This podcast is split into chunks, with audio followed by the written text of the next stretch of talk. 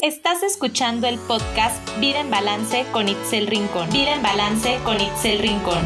Un podcast creado con el objetivo de inspirarte, acompañarte a mejorar tu calidad de vida y a encontrar el equilibrio perfecto entre salud, bienestar y belleza. Comenzamos. Hola, hola amigos, ¿cómo están? Estoy súper contenta de estar otra semana más compartiendo episodio nuevo con ustedes. Y el día de hoy quiero que abarquemos un poquito del área de nutrición integral. Quiero que platiquemos de cuáles son o cómo reconocer aquellos alimentos que van a ser nuestros aliados a la hora de cumplir nuestras metas de salud, de pérdida de peso, ahora que estamos empezando el año y que bueno, pues no es novedad que en estas fechas siempre pues buscamos ser un poquito más saludables, dejar de, lado un poquito los malos hábitos, toda la comedera que, que hacemos en diciembre. Entonces, bueno, pues como ya saben, yo muchas veces les he platicado acerca de la alimentación y una pregunta muy común que me hacen bastante seguido es, bueno, ¿qué puedo hacer o cómo puedo empezar a llevar una dieta más saludable, más balanceada? ¿Qué tengo que comer?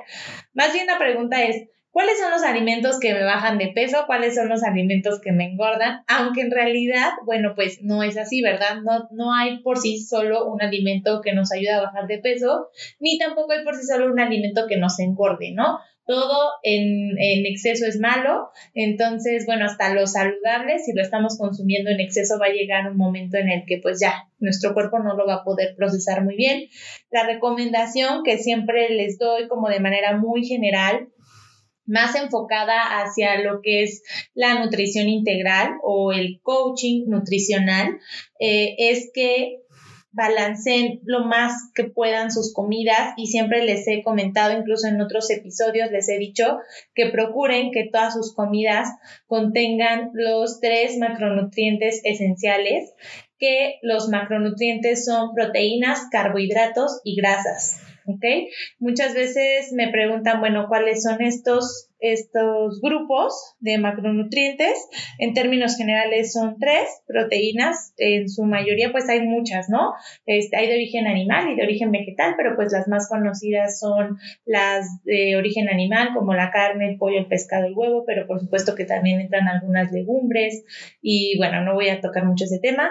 Em, los eh, carbohidratos o hidratos de carbono, que entran aquí bastantes cereales y las grasas, ¿no? Que bueno, pueden entrar distintos tipos de grasas, preferentemente que sean grasas buenas como el aguacate, eh, las nueces, las almendras, pero justamente el día de hoy, es, esa, esa como clasificación creo que es muy buena para una nutrición más intuitiva, por así decirlo, ¿no?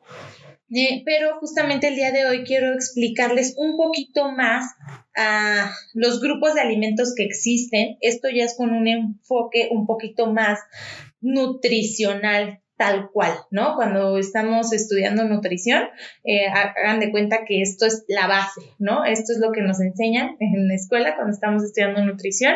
Y eh, hay ocho grupos principales de alimentos y existen algunos subgrupos, ¿no? Entonces son ocho grupos, algunos cuentan con subgrupos em, y también están otros dos que son los alimentos, entre comillas, digo, libres o de consumo moderado y las bebidas alcohólicas que, aunque por supuesto que no es lo más recomendable, no podemos pues dejarlas tampoco de lado, incluso hay personas que independiente que independientemente, perdón, de que puedan tener un, un plan de alimentación, pues es inevitable de repente pues no tener que una reunión, que se les antoja la copita de vino, entonces bueno, todo eso también está contemplado a nivel pues nutricional, ¿no? ¿Qué tantas calorías nos aporta, por así decir?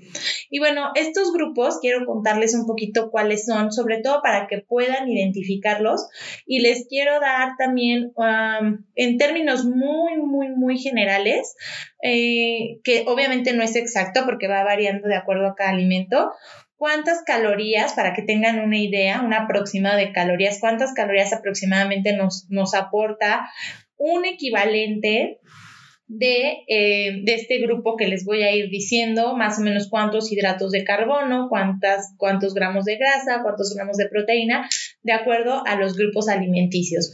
En el primer grupo de, pues sí, en el primer grupo de alimentos encontramos a las verduras y pues estas son las que más recomendamos, estas son las que más se van a aliar a la hora de cumplir tus metas de salud, aunque pues aquí hay un poquito de discusión cuando hablamos de equivalencias, porque a pesar de que se ha, se ha logrado encontrar un estimado de cuánto es un equivalente y que todos los equivalentes valgan casi lo mismo, en realidad pues no es lo mismo, ¿no? O sea, no es lo mismo una taza de apio que una taza de jícama, de setas, de pepino. Entonces, eh, ¿por qué? Porque nos, obviamente nos aportan diferentes eh, nutrimentos, ¿no? pero bueno, pues al final de cuentas, en términos generales, podríamos decir que la energía que nos aporta un equivalente de verduras es de 25 calorías aproximadamente 4 gramos de hidratos de carbono, 0 gramos de grasa y hasta 2 gramos de proteína. Entonces, bueno, ¿cuáles son las verduras? Algunos ejemplos podrían ser, como lo comenté, el apio, el berro, el betabel, el brócoli, la calabacita, la cebolla, la col, el huitlacoche, el chayote, los chícharos, el chile, eh, el chile chipotle, todos los chiles, ¿no? Guajillo, todos esos, los hongos, la jícama, jitomate, lechuga, pepino, todos esos son contempladas verduras. El siguiente, y las verduras no tienen subgrupo, ¿ok? En el siguiente grupo están las frutas. Las frutas, bueno, aquí entran los arándanos, la caña de azúcar, la cereza, la ciruela, el dátil, la granada, la guayaba, el higo, la naranja, el kiwi, el limón, este, el mamey, la mandarina, el mango, melón, pera, piña, sandía todas, manzanas, todas, todas este, conocemos como frutas y un equivalente de fruta em, nos aporta más o menos 60 calorías, 15 gramos de hidratos de carbono, 0 gramos de grasa y 0 gramos de proteína. Aquí es importante que sepamos cómo medimos los equivalentes, sobre todo de la fruta. Eh, muchas veces, en su mayoría, se mide por pieza o por eh, taza. ¿Ok? Nada más que varía, o sea, no todas las frutas, una pieza es un equivalente. Por ejemplo, en el caso del plátano, pues el equivalente es medio plátano, ¿no? En el caso de los arándanos, no es una taza, es media taza. En el caso de las ciruelas, no es una ciruela, por ejemplo, son tres piezas de ciruela, entonces va variando mucho y aquí pues ya cada quien lo tendrá que que checar específicamente con su nutriólogo o con la persona que esté llevando un plan de alimentación, ya si quieren irse como a cosas muy, muy calculadas, muy, muy exactas. Pero bueno, eh, básicamente esta es una información para que se den una idea. ¿ok? En el siguiente grupo encontramos a los cereales y tubérculos y aquí sí hay subgrupos. El primer subgrupo son cereales con grasa y en el siguiente están los que son sin grasa, ¿ok? Es importante que chequen la diferencia de con grasa y sin grasa. Sin grasa, aproximadamente un equivalente de cereales eh, nos aporta 70 calorías por porción y con grasa nos aporta aproximadamente 115 calorías, o sea, imagínense, se va prácticamente al doble. Entonces, eh, ¿cómo, cómo eh, clasificamos o, cómo identificamos a los cereales y tubérculos? Bueno, pues entendemos que son el arroz, el bolillo, el cereal promedio, ¿no? Los fideos, las galletas, eh, el pan de caja, este, los biscuits, las tostadas, los hotcakes, todos esos son cereales, ¿ok? Em, ahora, si quieren que me vaya a darles unos ejemplos ya más específicos de cuáles son los cereales que no tienen grasa, bueno, los cereales sin grasa, encontramos dentro de esa clasificación la alegría, el arroz cocido, eh, la avena, el bolillo, el elote, las tortillas, esas entran como eh, cereales sin grasa y los cereales con grasa generalmente los podemos identificar eh, porque son carbohidratos procesados, como por ejemplo las barritas comerciales. Eh, no todas, obviamente, dependiendo mucho la marca, pero eh, en su mayoría todos los alimentos que están procesados, como algunas barritas, postres, pasteles, donas, papitas, doritos, fritos, galletas, las, incluso las palomitas, ya cuando traen mantequilla, pues las palomitas, las que ya traen mantequilla, queso, mozzarella, todos los tamales, todos esos son considerados carbohidratos con grasas, ¿ok? Para que se den una idea. Em, ¿Cuánto nos aporta de energía? Como ya lo comenté, sin grasa 70 calorías aproximadamente, con grasa 115 calorías aproximadamente. Después nos vamos al siguiente grupo que son las leguminosas. Las leguminosas en realidad no tienen subgrupo y es un grupo que nos aporta pues bastante proteína, también hidratos de carbono, eso sí, eso sí es importante mencionarlo y eh, aproximadamente 120 calorías por porción. ¿Por qué es importante mencionar que sí nos aportan muy buena cantidad de proteína? Nos aporta 8 gramos aproximadamente de proteína y 20 gramos de hidratos de carbono, 0 gramos de grasa. Es importante mencionarlo porque muchas veces cuando la gente se quiere inclinar a un plan más vegano, más vegetariano y obviamente sin supervisión, ¿verdad? Porque no, no estoy diciendo que sea malo, eh, puede, puede ser un plan excelentemente equilibrado, pero cuando pues no, no están como de la mano con un experto, muchas veces la gente cuando se vuelve vegetariana, vegana, por eso sube de peso, porque se fija como en cumplir sus, sus gramos de proteína, pero eh, también están excediendo al mismo tiempo los gramos de hidratos de carbono que están consumiendo, ¿no? Entonces, bueno, pues nada más por eso la, la mención. Y el siguiente grupo son los alimentos de origen animal. Aquí sí hay subgrupos y aquí es bastante, o sea, aquí sí hay varios subgrupos. Están los eh, alimentos de origen animal con muy bajo aporte de grasa, los de bajo aporte de grasa, los de moderado aporte de grasa y los de alto aporte de grasa, ¿no? Eh, ¿cómo, ¿Cómo los identificamos? Bueno, en términos generales, los productos de origen animal, todo mundo creo que son los que más identificamos, que son, por ejemplo, pues el atún, el camarón, el huevo, la carne, ¿no? El jamón, el, eh, pues, el pescado, el queso, todos esos son alimentos de origen animal. Ahora les voy a dar algunos ejemplos de cada subgrupo para que puedan identificar cuáles son los que tienen muy bajo aporte de grasa, bajo aporte de grasa, moderado aporte de grasa y alto aporte de grasa, ¿vale? En los muy bajo aporte de grasa eh, se encuentran el bistec de res, que obviamente el bistec que no traiga grasa, el cabrito, el camarón crudo o cocido, el cangrejo, también está en esta clasificación el chambarete de res, la clara de huevo, la chuleta ahumada, el pescado, la pechuga de pollo, sin grasa, sin piel, ¿no? Eso es muy importante. En los ejemplos de alimentos de origen animal con bajo aporte de grasa está la rachera de res, el atún en aceite, la barbacoa, la carne cerdo, de cerdo la carne de res promedio, la que ya trae un poquito más de grasa, la gallina también, el filete de salmón, el jamón de pavo o de pierna, el muslo de pollo, el queso cottage, el queso Oaxaca, el queso panela, todos esos entran como en bajo aporte de grasa. Eh, hay muchísimos, ¿ok? Yo, yo solamente les estoy dando de cada ejemplo bien poquitos, como que los más comunes, pero la realidad es que en cada grupo y en cada subgrupo hay una infinidad de alimentos muchísimos, o sea, clasificados y ahorita les voy a explicar por qué más adelante para no desviarme del tema. En, en el siguiente subgrupo, que son los de eh, origen, alimentos de origen animal con moderado aporte de grasa. Aquí ya encontramos el huevo entero, las piezas de pollo con piel. Entonces, cuando se comen su eh, pollo rostizado y se comen la pielecita, ahí ya están, ya están consumiendo un alimento de origen animal, pero con grasa, ¿ok? El queso blanco, el queso mozzarella, el queso parmesano, las salchichas, el salmón en aceite, las sardinas entran en moderado aporte de grasa. Después nos vamos a los alimentos de origen animal con alto aporte de grasa y aquí entra la carne de res con grasa, o ya cuando estamos hablando de un corte que trae la grasita que a mucha gente le encanta, eh, que muchas veces piden los cortes por esa grasita que trae la carne, bueno, pues esa, y a pesar de ser una carne de res, es considerada con alto aporte de grasa.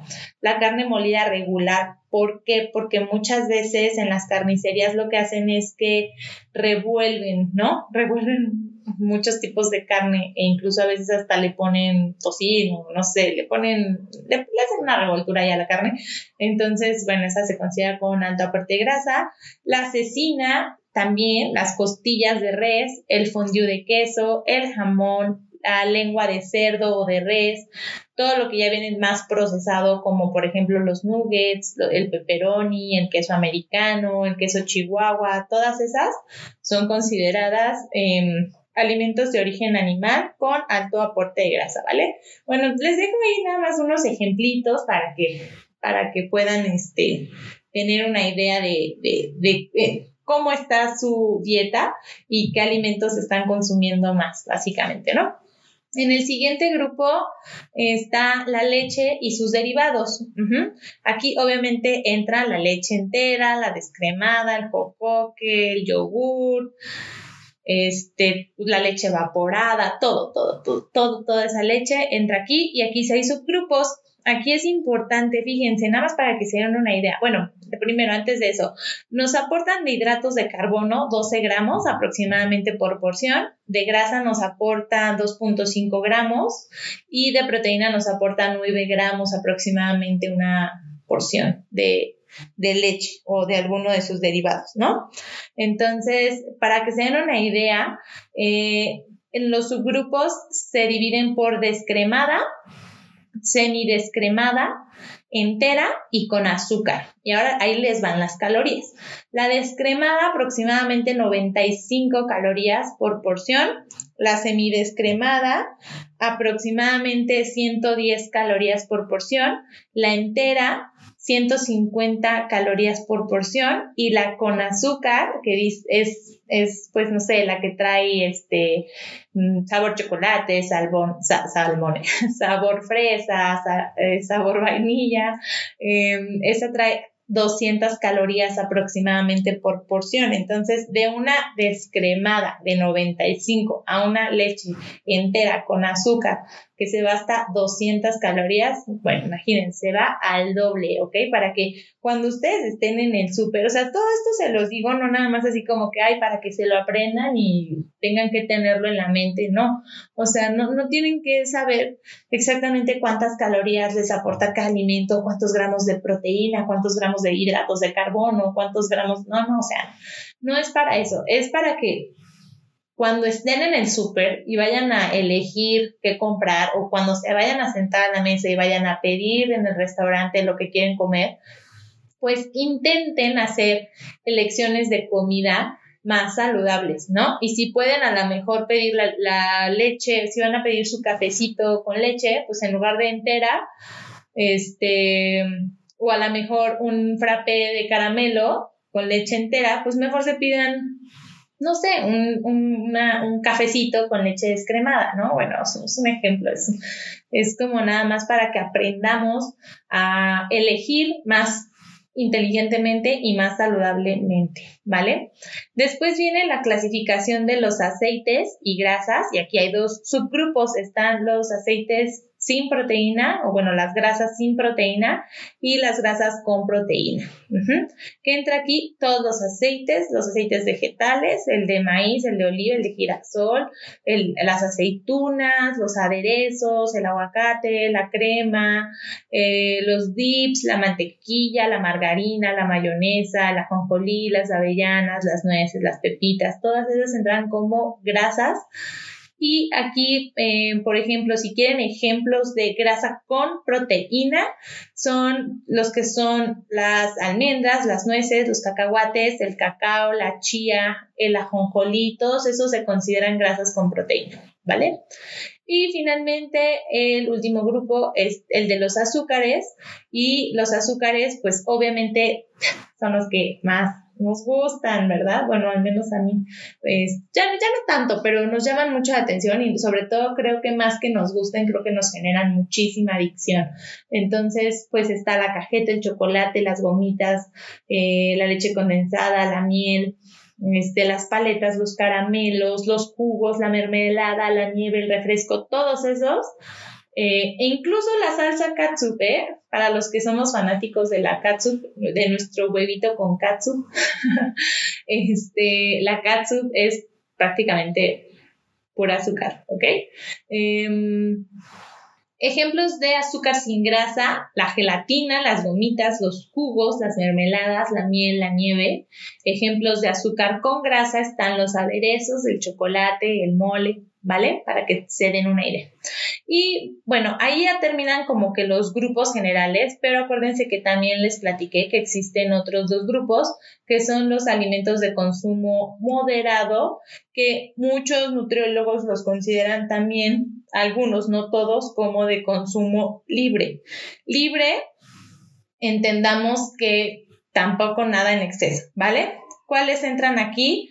Eh, la mermelada eh, sin azúcar, la, em, la, la cocoa en polvo, el consomé, los consomés de pollo, de res, los chiles sin azúcar, obviamente, los refrescos pero sin azúcar, los endulcorantes en polvo o los endulzantes sin calorías, em, la mostaza, el vinagre, el helado sin azúcar, el ajo, el café, los tés de sobrecito o de bolsita, todos esos entran en alimentos de consumo moderado, entre comillas, libre. Y finalmente las bebidas alcohólicas, ¿no? Que pues aquí también nos da un estimado las tablas que tenemos de equivalencias. ¿Por qué? Porque nos dice, por ejemplo, cómo se toma normalmente, ejemplo, un anís. Ah, pues están midiendo que la medida es un caballito, que son 70 mililitros, y para que se dé un, un ejemplo, de un, un, caballito de anís, pues nos aporta 170 calorías, ¿no? Em, está, no sé, otra cosa, de lo más común, ¿no? El whisky. Un caballito de whisky, 150 calorías. Está el tequila, un caballito de tequila, 160 calorías. Creo que lo que menos nos aporta calorías, por lo que estoy viendo aquí, son eh, los licores, los licores de de menta, café, etcétera, pero como que yo no le creo mucho a esta tabla. Siento que sí traen un buen azúcar esas, eh, esas bebidas, pero bueno, ahora, eh, algo que es importante mencionar es que cuando estamos hablando de gramos, eh, por ejemplo, en la comida que nos está diciendo, pues la porción de la carne eh, por ejemplo, es de 40 gramos o de 30 gramos, ok. Eh, todos los alimentos los vamos a cuantificar o los vamos a pesar cuando estén listos para comerse. Esa es una duda que se presenta muchísimo en asesorías nutricionales. Piensan que lo tienen que pesar crudo y no, todos los alimentos se pesan cuando ya están listos para comerse, excepto la avena, ¿ok? Y bueno, pues seguramente se estarán preguntando que de dónde sacamos toda esta información. Bueno, pues todos los nutriólogos y estudiantes de nutrición nos basamos principalmente en el Sistema Mexicano de Alimentos Equivalentes, el SMAE, o también existe otro que es el Sistema Digital de Alimentos, que es como un poquito más eh, global, por así decirlo. Em, en lo personal, yo incluyo los dos, me baso en los dos, me baso en el sistema mexicano de alimentos equivalentes y en el sistema digital de alimentos, ya que manejo pues plataformas eh, pues específicas para nutriólogos. Entonces, em, no nada más me baso en los equivalentes. De hecho, ya actualmente no manejo muchos equivalentes, prefiero incluir ya dietas por gramaje, dietas visuales y dependiendo de la evolución de cada de cada uno de mis pacientes, pues ya metemos equivalentes o no. Al principio no me gusta mucho porque creo que llega a ser muy confuso darle tanta, tanta, tanta información al paciente. Ya después conforme van adentrándose en el mundo de la nutrición, van aprendiendo muchísimas cosas y pues salen todos unos expertos, ¿no? Pero en un principio suena un poquito confuso. Ahora, algo que les puedo recomendar para que se den una idea también em, es que no necesitan consultar el SMAE, no necesitan tener los, el, pues, el sistema digital de alimentos. Pueden incluso empezar por una guía que proporciona el IMSS que es la guía de alimentos para la población mexicana, la pueden descargar directamente en la página del IMSS. Ahí no les maneja tanto los gramos, no les, no, no les dice cuánto les aporta específicamente así como, no sé, tan, tan amplio no les dice, pero creo que es una guía que les puede ayudar como para empezar a tener idea de eh, cuáles son los alimentos más calóricos, cuáles son los alimentos que, que deberíamos de consumir más, porque incluso también les da por ahí alguna guía de ejemplos de desayuno, ejemplos de comidas, ejemplos de cena, y la, es una guía que está disponible para toda la población mexicana, no cuesta un solo peso, la puedes descargar completamente gratis, de hecho, eh, la voy a dejar la liga de descarga en, en, pues, en la descripción de este episodio para que cualquiera que lo escuche, que lo quiera descargar, lo puede descargar. Esto es, pues básicamente es un programa que hizo el IMSS para brindar mayor información a la población acerca de hábitos alimenticios o hábitos saludables. Entonces, eh, creo que pues por ahí podemos empezar. Si tú no puedes acudir ahorita con un experto, con un nutriólogo, con un coach que, que te ayude a disipar algunas dudas, que te ayude a tener un plan de alimentación, a tener una guía de alimentación o lo que sea, bueno, pues puedes empezar por ahí y creo que creo que es un gran comienzo Ahora sí que, como siempre les digo, es preferible empezar poco a poco y de nada a algo. Entonces, eh, es, un buen comienzo, ¿no? Entonces, bueno, pues espero que de verdad este episodio les haya ayudado a, tener un poquito más claro cuáles son los distintos grupos de alimentos, sobre todo qué nos aportan, cuánto nos aporta en, proteínas, en hidratos de carbono, en, grasas, cuáles son los de mayor densidad calórica, ¿por qué? No porque estén contando las calorías todo el tiempo, sino únicamente como para que empecemos a hacer conciencia de qué nos estamos llevando a la boca. Muchas veces nos comemos las cosas sin siquiera pensar todo lo que nos está aportando a nivel energía, calorías vacías y que a lo mejor ni siquiera nos está aportando ni vitaminas, ni minerales, ni proteínas, ni carbohidratos buenos, ni grasas buenas, sino simplemente calorías vacías, ¿no? Entonces, bueno, básicamente esa es la finalidad de este episodio. Espero que les haya gustado, pero sobre todo espero que sea de utilidad. Si les gustan este tipo de episodios que son un poquito más, no sé cómo decirlo, más teóricos, avísenme y yo con mucho gusto los comparto con ustedes y con mucho gusto les puedo compartir lo poco o mucho que voy aprendiendo en este proceso de, de aprendizaje de todos los días, de todos los temas que, que me la vivo estudiando, porque saben que me encanta, ¿no? Entonces, bueno, pues muchísimas gracias por estar en un episodio más conmigo. Nos estaremos escuchando la próxima semana. Eh, yo les estaré avisando por ahí por redes sociales qué día les subo el episodio. Aproximadamente casi siempre van a ser los días miércoles, o bueno, siempre por regla general lo subo los miércoles, pero los miércoles, perdón, pero pues si algo pasa, pues me retraso un poquito, así como hoy que lo voy a subir en jueves. Entonces, bueno, espero que me entiendan, por favor. Les mando mucho amor, muchos abrazos, los quiero mucho. Muchísimas gracias por escucharme. No se olviden ir a seguirme en redes sociales, por cierto, ya se me andaba pasando, si no, ¿cómo se van a enterar cuando les subo el podcast? Y nos vemos en el, no, más bien, nos escuchamos en el siguiente episodio. Un besito, bye bye.